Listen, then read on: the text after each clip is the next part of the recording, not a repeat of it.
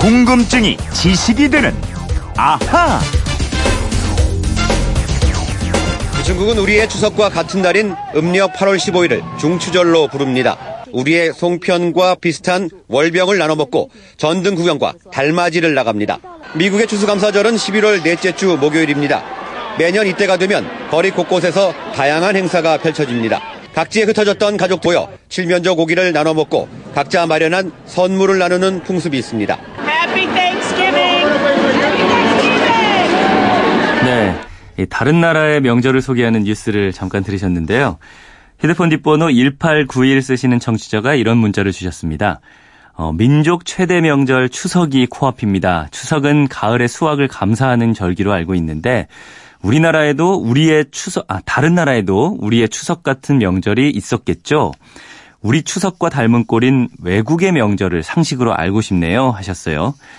상식을 넘어서 지식으로 만들어드리는 궁금증 해결사가 있습니다. MBC 이영은 아나운서와 오늘은 이분 궁금증을 풀어드리겠습니다. 안녕하세요. 안녕하세요. 네.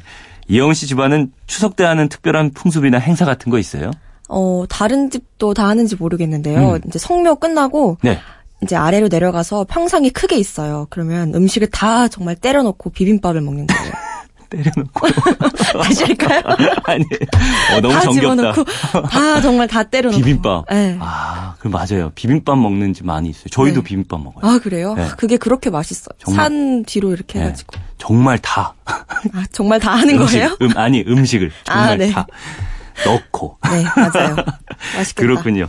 이런 것들 다 많이 있을 것 같아요. 집집마다. 음, 네. 우리나라를 비롯해서 뭐 중국, 일본, 이 다른 나라들도 추석과 똑같은 명절을 세고 있죠. 네, 먼저 중국은요, 중추절입니다. 가을의 한가운데라는 뜻이고요. 음. 력 8월 15일로 우리나라와 똑같습니다. 네. 가을의 소확에 대해 감사하는 뜻으로요, 보름달에 제사를 지내는 데서 비롯됐죠. 음, 우리는 송편을 빚어서 먹는데 중국 중추절에도 빠지면 안 되는 음식이 있어요? 네, 있습니다. 명절 음식으로 보름달 모양의 떡이란 뜻을 가진 월병인데요. 네. 월병엔 여러 가지 전설이 있어요. 전쟁에서 이기고 온 병사들에게 선물로 주었다고도 하고요. 음. 외국 군대를 물리친 기념으로 왕이 백성들에게 나눠 주었다고도 하는데요.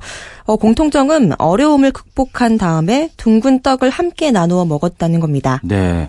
어, 중국에서는 뭐 친척 친지들한테도 선물도 많이 하더라고요. 네, 최근엔 초콜릿이나 열대 과일 같은 독특한 소재를 활용한 월병도 볼 수 있는데요. 네. 부유층을 대상으로 금으로 만든 값비싼 월병을 팔기도 한다고 합니다. 음, 중국은 월병이요. 네. 일본도 우리 추석이랑 비슷한 명절이 있지 않나요? 네, 일본엔 또 오봉절이 있습니다. 음. 이 명절은 부모님을 걱정하는 마음에서 시작됐어요. 부모, 부모님의 제자 몽, 부모님의 부처님의 제자 목련이 부처님께 음. 돌아가신 어머니가 지옥에서 고생하시는데 어떻게 구해드리지요? 물었더니 네. 부처님이 음력 7월 15일에 제사를 지내면 된다 음. 이렇게 했대요. 그래서 오봉절엔 수학에 대한 감사는 물론이고 조상과 부모님을 정성껏 모시는데요. 네.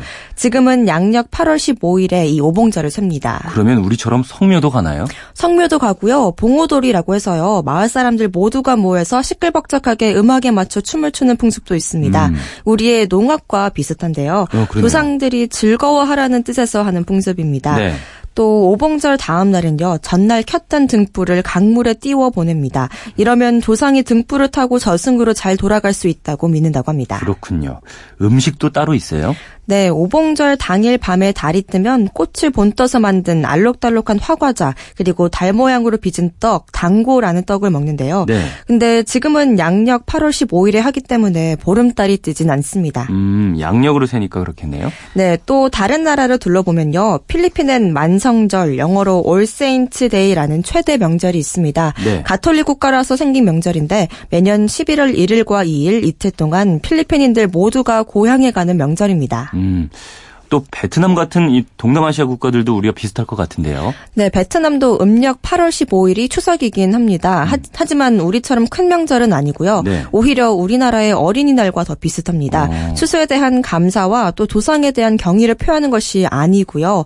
농사로 바빠서 어린이들을 돌보지 못한 데 대한 미안함을 음. 어른들이 선물로 표현하는 날이라는 의미가 강하다고 합니다. 네. 베트남도 자녀 교육 열기가 대단하다고 하더라고요. 네, 그래서 이런 날도 생긴 것 같은데요. 네. 이날 아이들은 깡통에 불씨를 집어넣어서 쥐불놀이를 하고요. 또 연을 날리기도 해요. 음. 둥근 모양의 바잉쭝뚜라는 빵을 또 먹는데요. 바잉은 빵이란 뜻이고 또 네. 쭝투는 중추라는 어. 한자에서 온 말입니다. 그러니까 추석빵 같은 겁니다. 어, 추석 빵을 먹고 쥐불놀이나 연을 날린다. 재밌네요.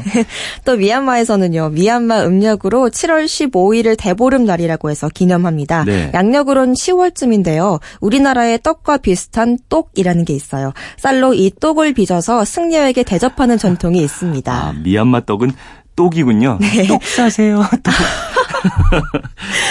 네, 네, 똑 살게요. 그리고 태국에서는 태국에서는요. 음력 네. 8월 15일을 추석을 추석을 세는데요. 네. 이 나라 사람들은 카놈찐이라는 쌀국수를 먹습니다. 음. 카놈찐은 소면과 비슷한데요. 우리로 치면 추어탕 비슷한 음식입니다. 오. 젖은 국수로 고등어 같은 생선을 삶아 부어서 육수를 만들고 또 거기에 쌀국수를 넣어 먹습니다. 네. 이각 나라의 전통 명절이나 명절 음식 정말 다양하네요. 네, 또 러시아에는요. 성 드미트리 토요일이라는 명절이 우리나라의 추석에 해당하는데요. 매년 11월 8일 직전의 마지막 토요일입니다. 음, 드미트리라면은 사람 이름이겠죠? 네, 맞습니다. 옛날 러시아의 귀족이었어요. 몽골군이 침입했을 때 유명한 돈강에서 몽골 군대를 크게 물리쳐서 러시아를 구한 인물인데요. 네. 이 드미트리가 전쟁 중에 죽은 사람들을 기억해야 한다면서 11월 8일에 모임을 열었는데요. 이 모임이 점점 죽은 조상을 추모하는 날로 추모하는 날로 자리를 잡았고요. 여기에 추수를 더하는 의미가 보태져서 지금의 명절이 됐습니다. 네. 그러면 이 드미트리 토요일, 성 드미트리 토요일에는 네. 뭘 먹나요? 어, 가까운 친척끼리 모여서 성묘도 가는데요. 성묘 갈 때 빠지지 않는 것이 바로 러시아 술 보드카입니다. 햇곡식으로 빚은 보드카를 반드시 준비해서 나눠 먹고요. 새들에게도 햇곡식을 모이로 나눠주는 풍습이 있습니다. 이렇게 해야 이듬해에 풍년이 든다고 생각합니다. 어, 러시아 사람들 어디 가나 그 보드카는 빠지지 않네요. 네, 그러게요. 그리고 또 미국에는요, Thanksgiving Day 추수감사절이 있죠. 네. 매년 11월 네 번째 목요일입니다. 17세기에 영국에서 미국으로 이주한 청교도들이 수확을 감사하는 뜻에서 시작한 명절인데요. 네. 국경일로 제정된 건 1789년 11월 26일이었는데 1941년부터 11월 넷째 목요일로 공식 지정됐습니다. 음, 추수감사절은 우리 추석처럼 길게 쉬더라고요. 네, 목요일이 추수감사절이고 대부분의 회사들이 금요일도 쉬기 때문에 많은 사람이 목요일부터 일요일까지 나흘간 연휴를 보내게 되는데요. 네. 이 기간에 그동안 찾아보기 어려웠던 가족이나 지인을 만나서 오붓한 시간을 보냅니다. 그렇군요. 이 추수감사절 하면 생각나는 요리가 칠면조예요. 아, 맞아요. 미국에 근데 근데 미국에 건너오기 전에 영국 사람들은 명절 때 거위구이를 마, 거위구이를 많이 해 먹었대요. 네. 근데 아메리카 대륙에 건너온 뒤론 거위 대신에 구하기 쉬운 칠면조를 잡아서 요리를 하게 됐고요. 아. 또 칠면조 구이엔 크랜베리 소스를 곁들이고 후식으로는 달콤한 호박 파이를 먹었습니다.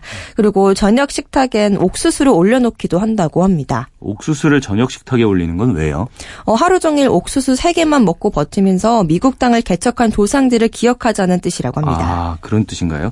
어, 배고팠던 시절을 잊지 말자. 뭐, 이런 거겠네요.